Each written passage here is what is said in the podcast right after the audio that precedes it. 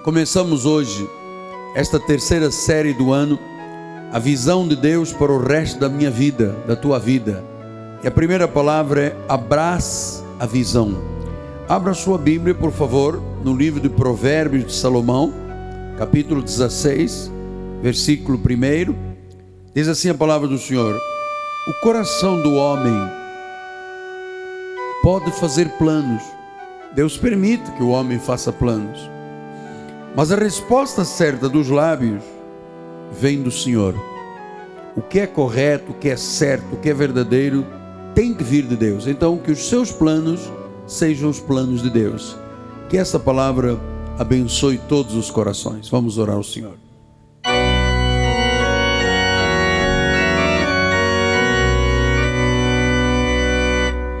Senhor Jesus Cristo. Este é um momento sui generis, é um momento tremendo na vida da igreja.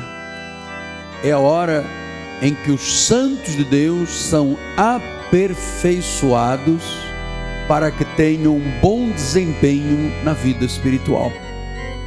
E meu Deus, cabe à palavra fazer esta obra. A palavra é uma espada, a palavra corta separa juntas e medulas, ela faz com que até os intentos do coração sejam conhecidos. Por isso, Deus, a importância da palavra nesta igreja.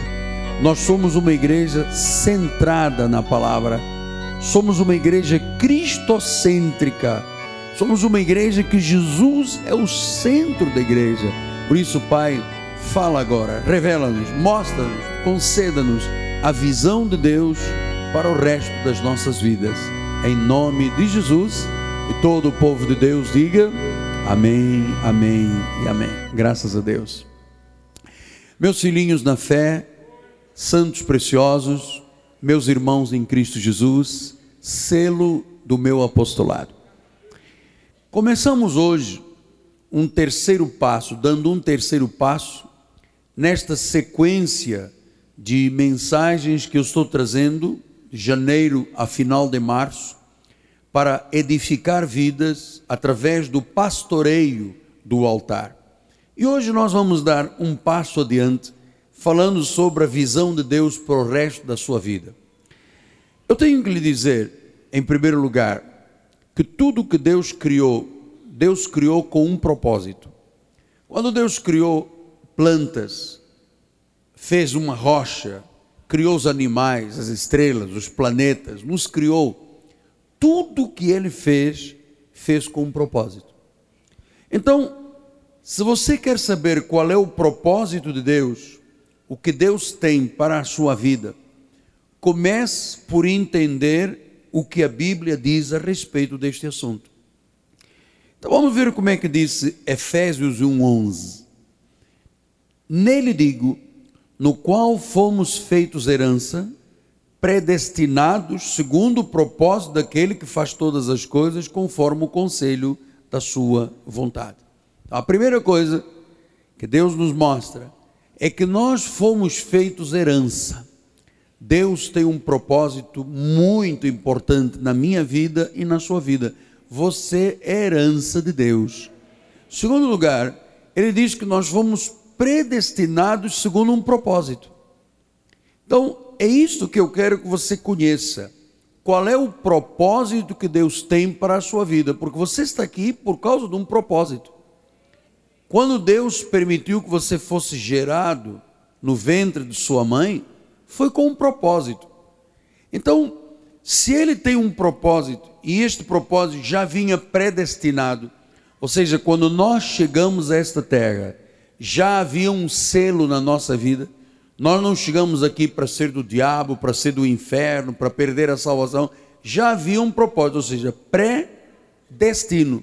Antes de chegarmos a esta terra, já vínhamos predestinados para fazermos o que Deus, segundo o seu conselho, tem como propósito.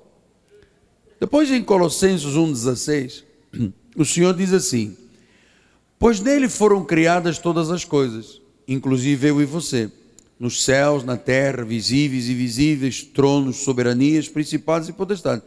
tudo foi criado por meio dele e para ele. Então diga assim: eu fui criado por Deus e para Deus. Então, nós não fomos criados para o mundo, nós não fomos criados para o inferno, nós não fomos criados para a perdição. A Bíblia diz: nós fomos criados por Ele e para Ele. Então, se um crente, ouça, se um crente em Jesus Cristo, que foi criado por Ele e para Ele, não compreender isto, porque a maioria dos crentes não compreende isto. Tanto é verdade que as pessoas acreditam que podem perder a salvação. Se podem perder a salvação, não foram criados por Deus e para Ele, foram criados por Deus para o inferno, para o diabo. Então, a Bíblia diz que nós fomos criados por Ele e para Ele. Significa que se eu não compreender isto, que eu fui criado por Deus e para Ele, a minha vida não tem sentido. Qual é o sentido da vida de um crente que diz assim: Eu fui criado por Deus, mas o diabo pode me arrastar para o inferno? Eu fui criado por Deus, mas eu posso ser um perdido, posso perder a salvação. Não tem sentido. Não tem sentido. Então, Ele nos criou para a eternidade. Nós fomos criados à imagem e semelhança de Deus para a eternidade. Só isto é que faz sentido à vida. Então, se você entende isto, você vai compreender hoje o que, que você está fazendo aqui esta manhã. Qual é o propósito que Deus tem para a sua vida? Vivendo 60, 70, 80, 100 anos. Qual é o propósito? Por que, que Deus me trouxe aqui esta manhã? Qual é o sentido da minha vida? Em primeiro lugar, eu quero dizer que você está aqui para entender que a sua vida está na igreja como uma preparação para a eternidade. Porque mesmo que vivamos aqui 80, 100 anos, o tempo que vamos viver do outro lado do rio, como diz o hino antigo, né? O outro lado do rio, vai ser de milhares e milhares e milhares de anos com Deus.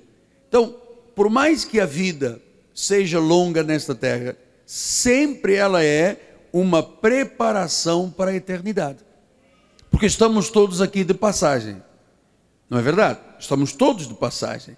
Haverá um dia que o nosso coração baterá as 2 bilhões de vezes e termina, que é a média de um ser humano. Então, termina na carne, mas continua espiritualmente. Então, se eu não entender que a minha vida na igreja é uma preparação para a eternidade, volto a dizer, a minha vida não tem sentido.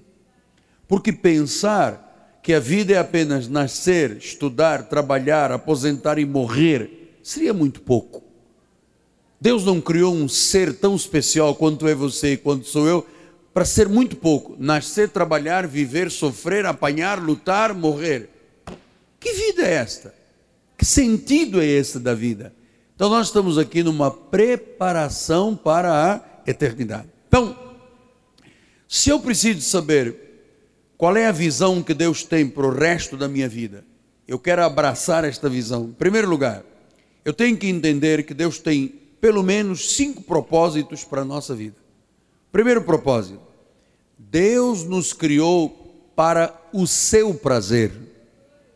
Diz isto em Apocalipse 4:11: Tu és digno, Senhor nosso Deus, de receber glória, honra e poder, porque todas as coisas tu criaste. Foi por causa da tua vontade que vieram a existir, foram criadas. Então, primeira coisa que Deus nos criou para Ele mesmo, para o seu prazer.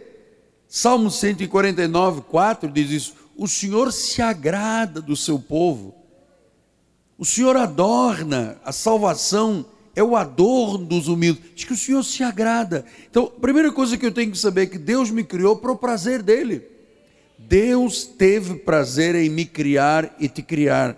Então, se nós que somos pais, temos prazer de ver os nossos filhos hoje, de ver os meus netos. Meu amado, quantas vezes eu parei ao lado de um berço de meus, de meus filhos só para olhar a sua respiração. Estavam respirando direito. E aquilo, eu olhava para os meus bebês e olhava e olhava, aquilo me dava prazer de ver somente a respiração. Porque, porque o meu prazer estava na vida dos meus filhos. Então, Deus tem isto, este prazer, e Deus não espera, amado, assim como eu nunca esperei que nenhum filho meu acordasse um dia de manhã e pregasse um sermão. Papai, eu quero dizer que o Senhor é meu pastor e nada me faltará. Não, só a presença dos meus filhos bastava. Então, Deus tem prazer, só a tua presença aqui já basta para Deus. Hã? Deus tem prazer em nós.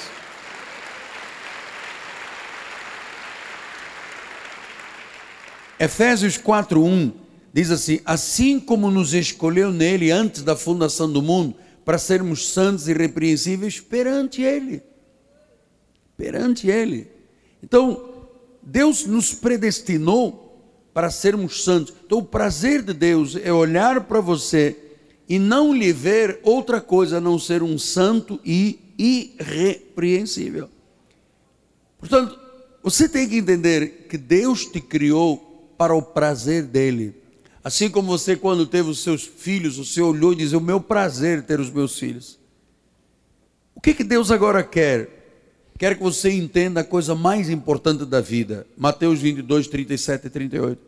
Respondeu-lhe o Senhor: Amarás o Senhor teu Deus de todo o teu coração, de toda a tua alma, de todo o teu entendimento, porque este é o grande primeiro mandamento. Então, Deus te predestinou para Ele, para você fazer o quê? Amá-lo.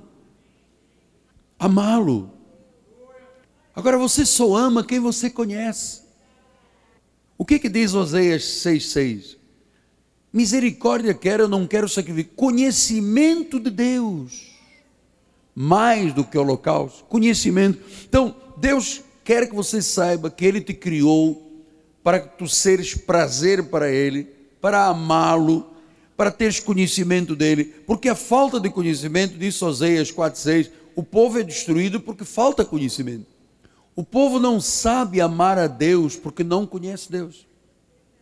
Eu vou lhe dizer com temor e tremor, mão sobre a Bíblia. Poucos são os ministérios como o nosso, de conhecimento. Se você conhece Deus, você tem uma boa relação com Ele, você o ama. Mas se você não conhece Deus, você vive apavorado, com medo de Deus, com medo que Ele tire o nome do livro da vida, com medo que Ele te castigue, com medo que Ele te aprisione. Isso é o que as igrejas fazem, a maioria delas. Então, vamos colocar no telão. Primeiro propósito da vida conhecer a Deus e amá-lo de todo o coração. Olha, só um predestinado, um eleito, um santo, um irrepreensível é que conhece a Deus e o ama de todo o coração. Não troca um culto por uma música do mundo, não troca um culto porque é feriado, abandona a igreja. Não faz isso. Portanto, o primeiro propósito da vida, para o resto da minha vida, eu preciso saber que Deus quer que eu o conheça e o ame de todo o meu coração. Amar a Deus de todo o coração. Olha o que, que disse em 1 Timóteo 6,21. Pois alguns professando, algumas pessoas professam Deus, mas se desviam da fé. Ora, como é que eu posso ser uma pessoa que ama a Deus e me desvio da fé? Tem aqui alguma coisa em curto-circuito. Eu não posso professar a fé e me desviar da fé. Eu não posso professar a Deus e me desviar de Deus. Não existe isso aqui. Isso é uma incongruência. Isso é um absurdo. Então, se eu não conheço Deus, eu não conheço o propósito de Deus na minha vida, eu não vivo a graça de Deus. Portanto, professando se desviaram da fé. Volta a colocar lá esse versículo, bispo, por favor. É, 1 Timóteo 6, 21. Ah, está lá. Alguns professando se desviaram da fé. A graça, portanto, quem é da graça nunca se desvia. Pode ter um momento de dificuldade, pode ficar perturbado com alguma coisa, mas tem que voltar à graça. Há pouco uma senhora me disse: 12 anos eu fiquei afastada da igreja, estou voltando hoje. Porque sabe que foi para isso que Deus a criou, foi para a graça de Deus. Portanto, a graça de Deus te faz ter uma linguagem que é a única linguagem que Deus ouve. Deus não ouve linguagem de lágrimas, de choro, de pranto, de condenação, de lei. Deus ouve a linguagem da graça. E a linguagem da graça qual é? É a linguagem da fé. E quem tem esta linguagem da fé? Quem tem conhecimento de Deus. E quem tem conhecimento de Deus é aquele que ama a Deus de todo o coração. Portanto, a primeira coisa que eu tenho que saber: Deus me criou para o seu prazer. Deus me criou para que eu o ame. Você vê, Deus pôs em nós qualidades que são capazes de amar sem ver. Porque as pessoas dizem assim: não, longe da vista, longe do coração. É verdade. Mas Deus nos capacitou de tal forma que você não precisa de ver nada. O próprio Espírito testifica com o teu Espírito que você é filho de Deus. E por isso você o ama. Você vive a palavra, pratica a palavra. Então, Deus me criou para o seu prazer, para que eu o ame. Deus, você sabe, quando você bate palma, louva a Deus, canta, diz Abba Pai, glória a Deus. Isto é o que Deus espera de nós, porque nós fomos criados para isto. Pastor, mas por que, que Deus precisa disso? Porque precisa. Como tu precisas de ser amado, como tu precisas de ser tocado, de ser acarinhado, Deus também quer. Ele nos criou para isto. Segundo lugar, Deus nos formou para sermos sua família. Efésios 1:5 diz assim: Nos predestinou para ele para a adoção de filhos por meio de Jesus Cristo, segundo o beneplácito da sua vontade. Então ele nos criou para a adoção de filhos. Ora, se ele nos criou para a adoção de filhos, e é segundo a sua vontade, e a vontade dele sempre é boa, é perfeita e agradável, ele nos criou para sermos família. 1 de Pedro 1,3 diz assim: Bendito Deus e Pai de nosso Senhor Jesus Cristo, que, da sua muita misericórdia, nos regerou para uma viva esperança, mediante a ressurreição de Jesus Cristo dentre os mortos. Então diz: nos regenerou Deus não nos regenerou, regenerou para ficarmos fora da família de Deus. Deus nos regenerou para sermos parte da família dele.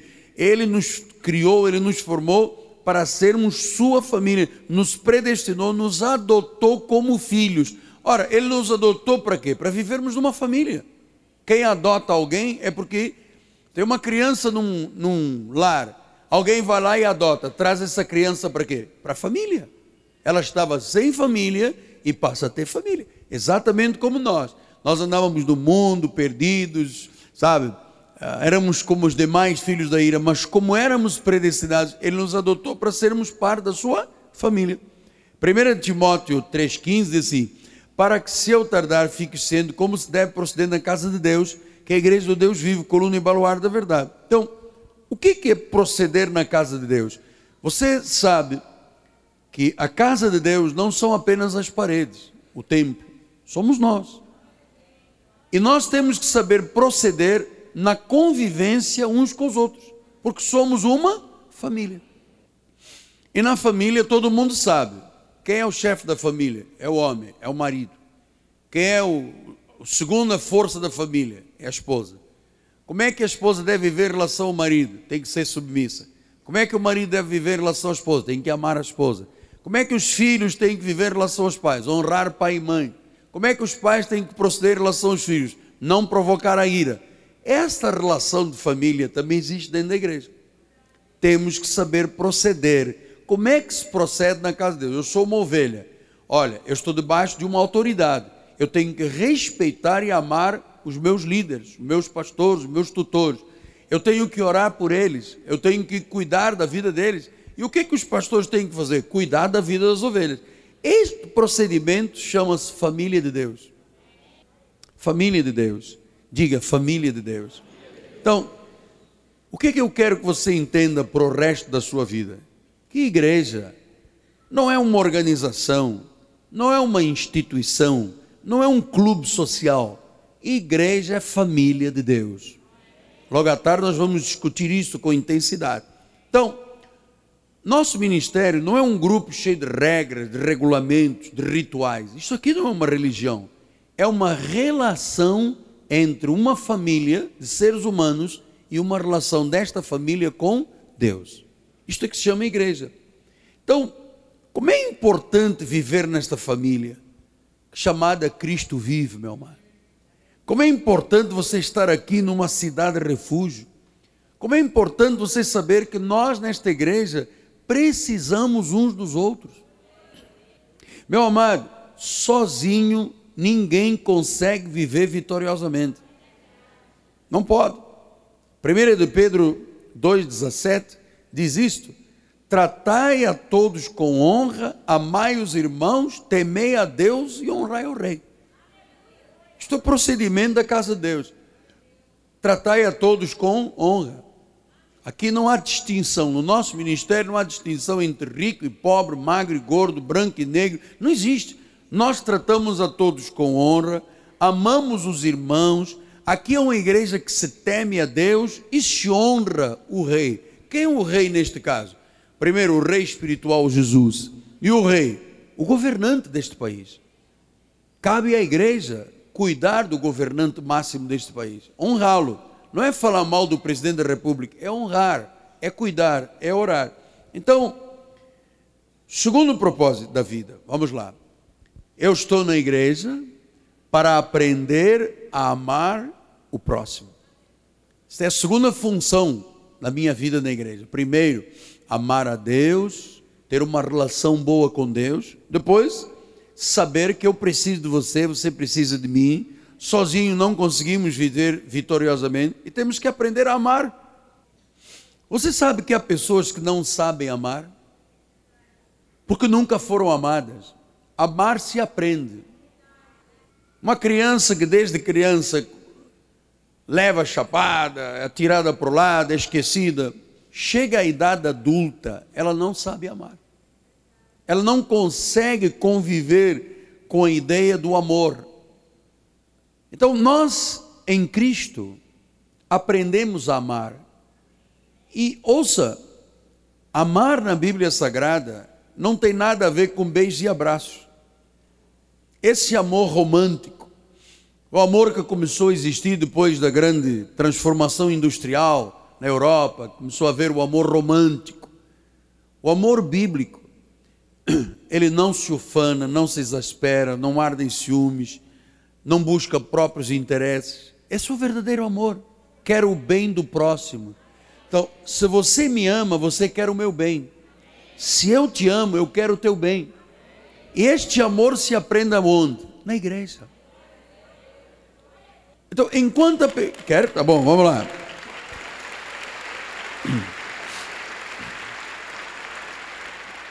As pessoas muitas vezes, quando chegam à igreja, a única coisa que sabem fazer é chorar.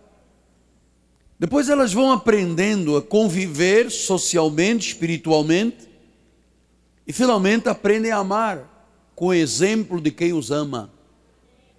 Então, Romanos 12, 5 diz isso. Assim também nós, com quanto muitos Oi, nesta igreja somos milhares, somos um só corpo em Cristo e membros uns dos outros. Portanto, aqui não há agentes secretos na igreja. Ninguém sabe quem eu sou. Eu gosto da igreja Cristo Vivo, que é muito grande, que eu entro aqui anônimo e saio anônimo. Não faça isso nunca mais na vida. Você é membro da minha vida eu sou membro da tua vida. Você é membro de quem está do seu lado. Somos membros uns dos outros. Um corpo, muitos membros, membros uns dos outros. Então, na realidade, a partir do momento que você chega à igreja, você deixa de ser sozinho. Você pertence. Você me pertence, eu lhe pertenço. Somos um corpo, membros uns dos outros. Olha o irmão do seu lado e diz assim: Você é membro da minha vida, você é parte da minha vida.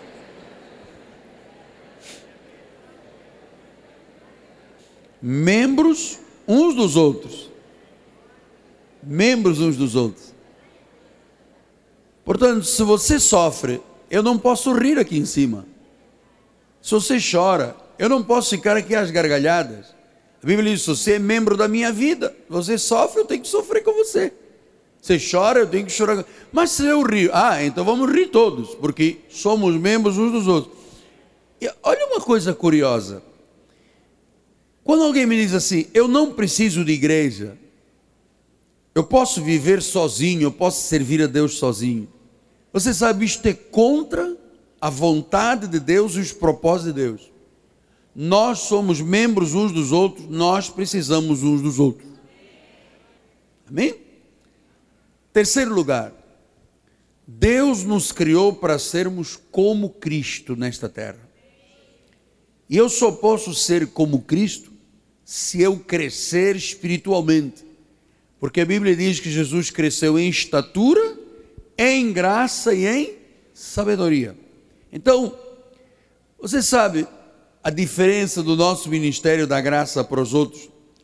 É que às vezes você vê uma pessoa que tem 20, 30, 40 anos da lei, é como criança espiritual. Está sempre precisando que ponha a mão na cabeça, está sempre precisando de óleo na, na testa, está sempre precisando, sabe? Porque não tem asas para voar não é águia.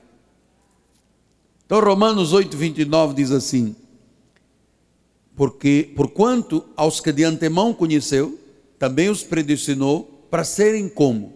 Conformes à imagem de seu filho. Então Deus me criou para ser como Deus é nesta terra.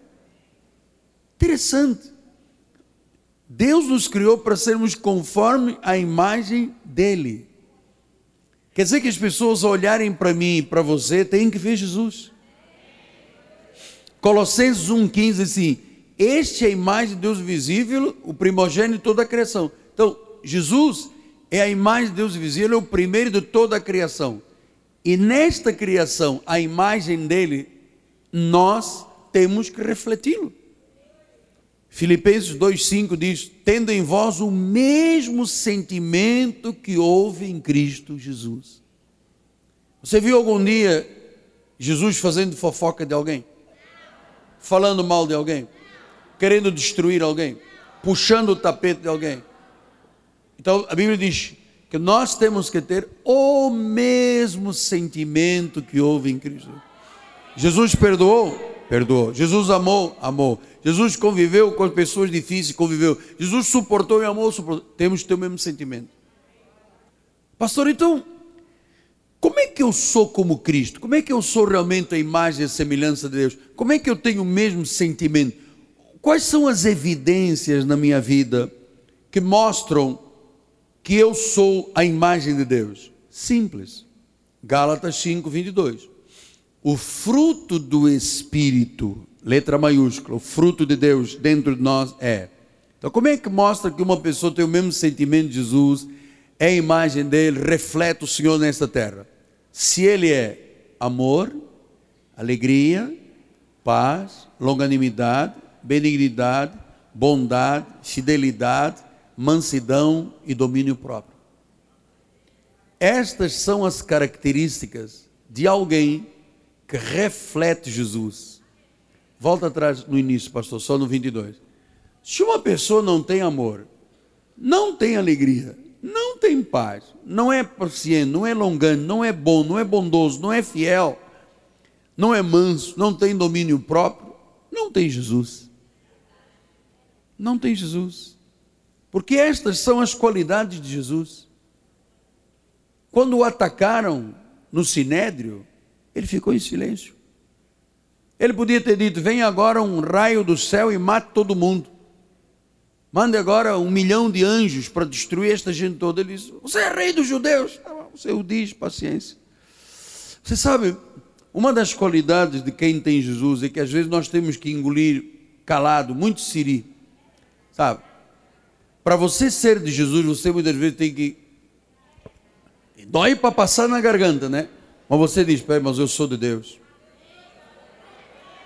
Eu sou de Deus.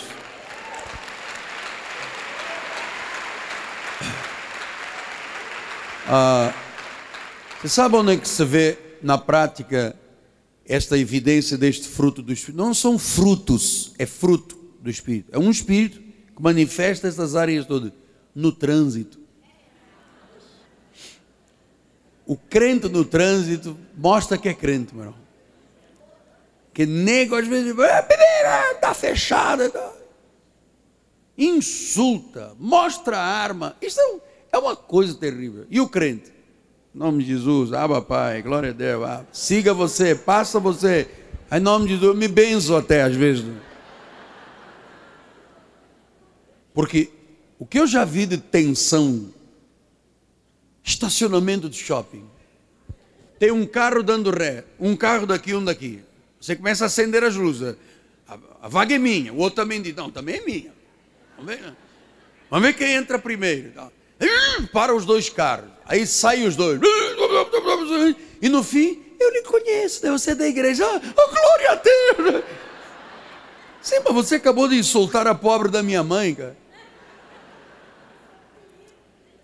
E agora vamos como? Ah, não, não somos irmãos. Está aqui o meu cartãozinho. Tudo posso naquele que me fortalece.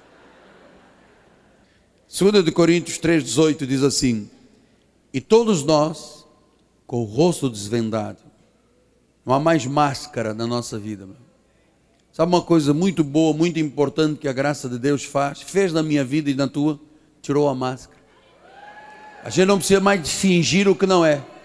Sou o que sou pela graça.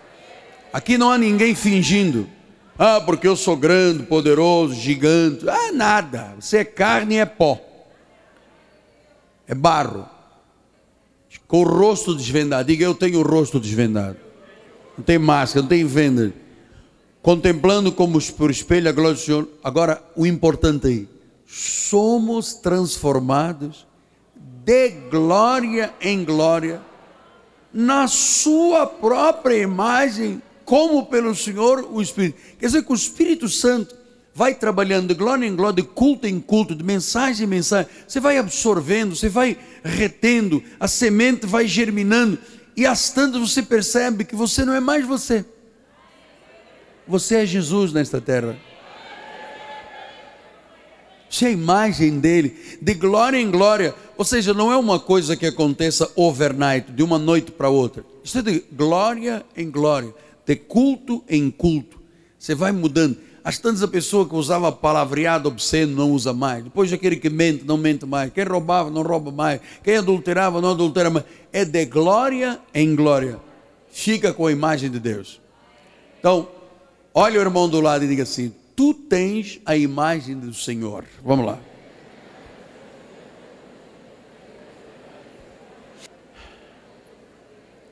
Olha, mesmo que você não acredita, você tem, cara. Pastor, e esta coisa do Senhor dizer de glória em glória, como é que isso se chama? Isto é um processo. Chama-se maturidade. Nós deixamos de ser crianças para ser maduros. Para sermos maduros. Paulo disse: quando eu era criança, falava como criança, pensava como criança, agia criança. Mas quando eu cheguei à vida adulta, depois que Deus foi trabalhando de glória em glória, eu deixei as coisas próprias de criança. Eu passei a ser um adulto. Portanto, Deus me criou para ser como Ele. E qual é o propósito desta passagem, apóstolo? Nós vamos lá colocar. O propósito é que você cresça espiritualmente.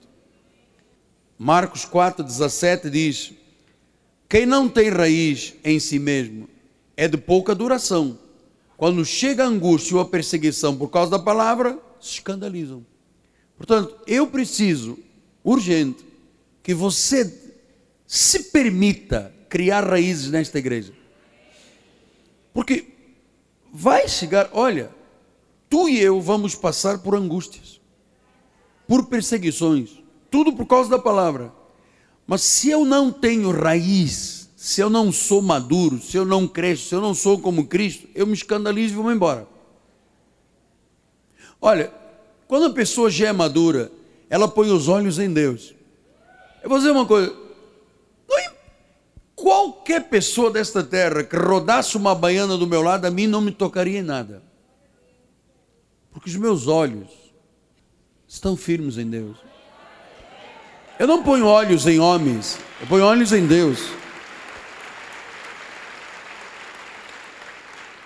Quarto lugar, do propósito de Deus na minha vida, por resto da minha vida, é que Deus me modela para servi-lo e para servir o próximo. Salmo 139 diz: Tu me formaste no meu interior, pois tu formaste o meu interior e me teceste no seio da minha mãe. Meu amado, quando estávamos sendo gerados pelas nossas mães, Deus formou, teceu no interior do ventre da nossa mãe a nossa personalidade, o nosso caráter. Já nos deu talento, já nos deu habilidades, já nos deu dons, porque nós somos únicos nesta terra. Ninguém é igual a você. E esta é a razão, como nós sabemos que foi Deus que nos formou no interior e teceu cada detalhe da nossa vida no seio da nossa mãe, é por isso que nós somos contra o aborto.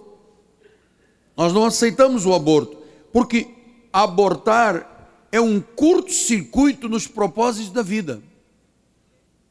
Então, Efésios 2,10 diz: somos feitura dele, criados em Cristo Jesus para boas obras, as quais Deus, de antemão, portanto, espiritualmente, desde antes da fundação do mundo, e na carne, no seio da nossa mãe, preparou para que andássemos nelas. Então, Deus nos modelou. Você já viu como é que você é um modelo que é capaz de cantar, de louvar, bater palmas? Se você chamar uma pessoa que não é de Deus, ela não consegue fazer o que tu consegues. Ficar três horas num culto de domingo de manhã, uh, a pessoa fica dez horas no sambódromo. Não sente nada, amado. Não sente calo, não sente coluna, não sente nada. Uma hora de culto. Ai, o banco da igreja. Ai, a minha perna. Ai, porque doeu, não sei o quê, porque o som está muito alto. Dói tudo, amado. No sambódromo, não dói nada. Não dói nada. Roda com chuva, pode criar incêndio no barracão da porta. Pode, não dói nada. Não dói. No culto dói. A pessoa que já levanta. Esse patrício português podia diminuir o culto para 10 minutos. Está curado em nome de Jesus, amado. Nós fomos criados por Deus, somos feitura dele. Você foi criado para boas obras. E eu vou lhe dizer: uma das boas obras que você faz é estar na igreja. Isso significa ministério. Por isso Deus nos criou, nos modelou para servirmos. 1 de Pedro 4,10 diz: servir uns aos outros. Ah, porque eu não estou aqui para servir a homens. Então você não é crente servir uns aos outros, cada um conforme o dom que recebeu, como bons dispenseiros da multiforme graça dele. Servir uns aos outros. Então, você agora olha para o irmão e diz: meu irmão, que você quer que eu te sirva? Copo d'água, café? Quer que eu ore por você? Ora por mim. Nós recebemos um dom. Olha, nós recebemos um dom para servir ao próximo. Servir uns aos outros conforme, cada um conforme o dom que recebeu. Eu recebi um dom para pregar, o bispo estava tocando, recebeu um dom de tocar. Você recebeu um dom, você tem algum dom com você. É para servir. Não, mas eu, eu, não, não tem eu, amado é Bíblia. Sim, mas eu. Mas não tem essa de. Feitura dele. Boas obras significa o quê? Ministério. Conforme o dom. Agora vamos lá colocar o quarto propósito. Servir a Deus servindo ao próximo. Pastor, eu pensei que era só vir à igreja, ouvir os cantos, ouvir a mensagem e ir embora. Não. Isso é macumba. Aqui você tem que servir. Isso não é um ritual. Nós estamos numa escola, preparação para a eternidade. Você imagina você na vida eterna e o Senhor dizer: ah, Minha irmãzinha, vem aqui, você é da Cristo, vem, vem aqui. Cante um negócio aqui, um hino para os irmãos aqui. Ah, eu não, eu não. A minha voz não. Você não pode negar que você foi criado para servir. Quinto e último propósito, entre muitos que eu poderia gastar muito tempo falando, Deus nos criou para uma missão. Diz em João 17, 18, João 17, assim como tu me enviaste ao mundo, eu os enviei ao mundo. Essa palavra mundo tem várias interpretações. O mundo da salvação, ocumene, que é o mundo que está aqui dentro da igreja. O mundo da perdição, aion, que nós temos que levar a palavra. E o mundo cosmos, que é a terra. Então Deus nos enviou a este mundo para falarmos, para sermos sal, para sermos luz. Eu enviei o mundo, fomos enviados. Logo nós temos uma missão. Provérbios 29, 18 diz isso: não havendo profecia, o povo se corrompe. Ou seja, quem não, se não houver palavra, se não houver testemunho, o povo do Brasil e do mundo será cada vez pior. Então, se não houver uma visão de Deus nos teus negócios, na tua família, no teu casamento, na tua vida profissional, você tem que envolver tudo o que aprende nesta igreja na tua vida. Deus quer que vivamos uma vida com significado. Por isso, nós temos uma missão. Provérbios 8, 32 diz: Agora, pois, filhos, ouvimos, porque felizes serão os que guardarem os meus caminhos. Só pode haver felicidade se você guardar até o fim os caminhos dele, não são os teus, não são os meus, os caminhos dele. 2 Coríntios 5,15 assim, e ele morreu por todos, para os que vivem não vivam mais para si mesmos, mas para aquele que por eles morreu. Então, a minha vida agora não é para viver para mim, é para viver para Deus. Salmo 34, 8 diz: Ó, oh, provai e ver do Senhor é bom. Bem-aventurado o homem que nele se refugia. Mateus 11, 28 a 30 diz: Vinde a mim, todos vós que estáis cansados e sobrecarregados, eu vos aliviarei. Tomai sobre vós o meu jugo, aprendei de mim. Eu sou manso, eu sou humilde de coração e acharei descanso para vossas almas. Porque o meu jugo é suave, o meu fardo é leve. Cristianismo não é peso, não é fardo, é leve, é fácil. Atos 10, 35. Pelo contrário, em qualquer nação, aquele que o teme e faz o que é justo, lhe é aceitável. Se você teme a Deus e faz o que é justo, você aceita diante do Senhor. Então, nestes cinco minutos finais, eu queria dizer que você não está aqui hoje, neste domingo chamado aí fora de carnaval, que nós, para nós, é domingo, dia do Senhor. Você não está aqui por acidente. Deus planejou há dois mil anos na cruz do Calvário e determinou que você hoje estaria aqui e Ele planejou tudo na tua vida desde antes da fundação do mundo para te dar uma missão nesta terra. Você tem que ter uma vida legitimamente preparada por Deus. Só isto tem razão para viver. Só. Sem isto não há razão para viver. Então, olha, amado, você pode viver 40 dias sem comer, você pode viver oito dias sem beber água, mas você não pode viver um minuto sem Deus nesta terra. Sem esperança. Se não houver esperança, se não houver convicção nesta palavra, você enlouquece nesta terra. Essa terra é um. Esse mundo jaz no maligno. Pastor, em, em que, que você baseia a sua esperança neste ministério? Em Jesus, na graça. Então, Quantas pessoas entram aqui e dizem, apóstolo, eu não sei como sair das minhas dívidas. Eu estou com as minhas finanças arruinadas. Ou uma mulher que diz, eu não consigo ter filhos, eu sou estéril. Eu não consigo resolver meus problemas. Eu não realizo nenhum sonho. O que é que Jesus disse? Vem a mim. Você está cansado? Você está sobrecarregado?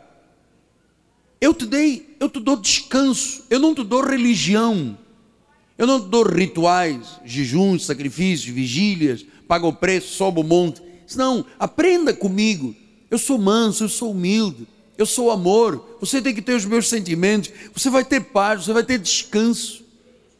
Mas, apóstolo, está alguém me ouvindo dizendo: Eu sou um católico, eu sou um judeu, eu sou um mormon, eu sou um muçulmano, eu sou um budista, eu sou um orientalista, eu sou um afro-religioso. Amado, ouça uma coisa: Jesus te ama. Jesus te ama. Ele morreu por você na cruz do Calvário. E por você e para você é que Deus fez este momento antológico na nossa vida, chama-se um culto a Deus. Amados, há 36 anos que eu tenho uma relação com Deus. Há 32 anos que eu vivo no ministério. Uma vida com significado, com propósito, uma vida boa. Pastor, mas o senhor não tem lutas? Ah, meu amado. Ah, meu amado. O senhor não tem lutas. Talvez seja a pessoa aqui dentro que mais lutas tem na vida. Pastor, mas o senhor nunca sofreu traições? Oh, meu amado. Pastor, o senhor nunca. Oh, meu amado. Mas eu sei que para o resto da minha vida eu tenho uma vida com significado. Para o resto da sua vida.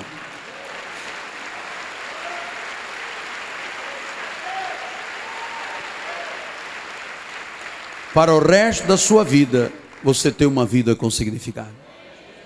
Estes cinco propósitos vão fazer de você luz e sal desta terra. Quando terminarmos o culto daqui a pouco, após a ceia do Senhor, você ao sair por aquelas portas, você vai dizer: Eu tenho uma missão. Eu fui chamado para o prazer de Deus. Deus me criou para uma missão. Deus me ama, Ele quer que eu ame. Deus me modelou. Eu vou amar o próximo, eu vou servir os meus irmãos. Eu quero ter uma vida com propósito. Amém? Curva sua cabeça. Pai amado e bendito, eu estou muito feliz esta manhã, porque esta palavra mexeu muito com o meu coração quando eu preparei o recado, e ela está fazendo um efeito tremendo na vida de muitas pessoas aqui. Aqueles mais 1.300 computadores ligados do outro lado, Senhor, o Senhor está cuidando de cada vida.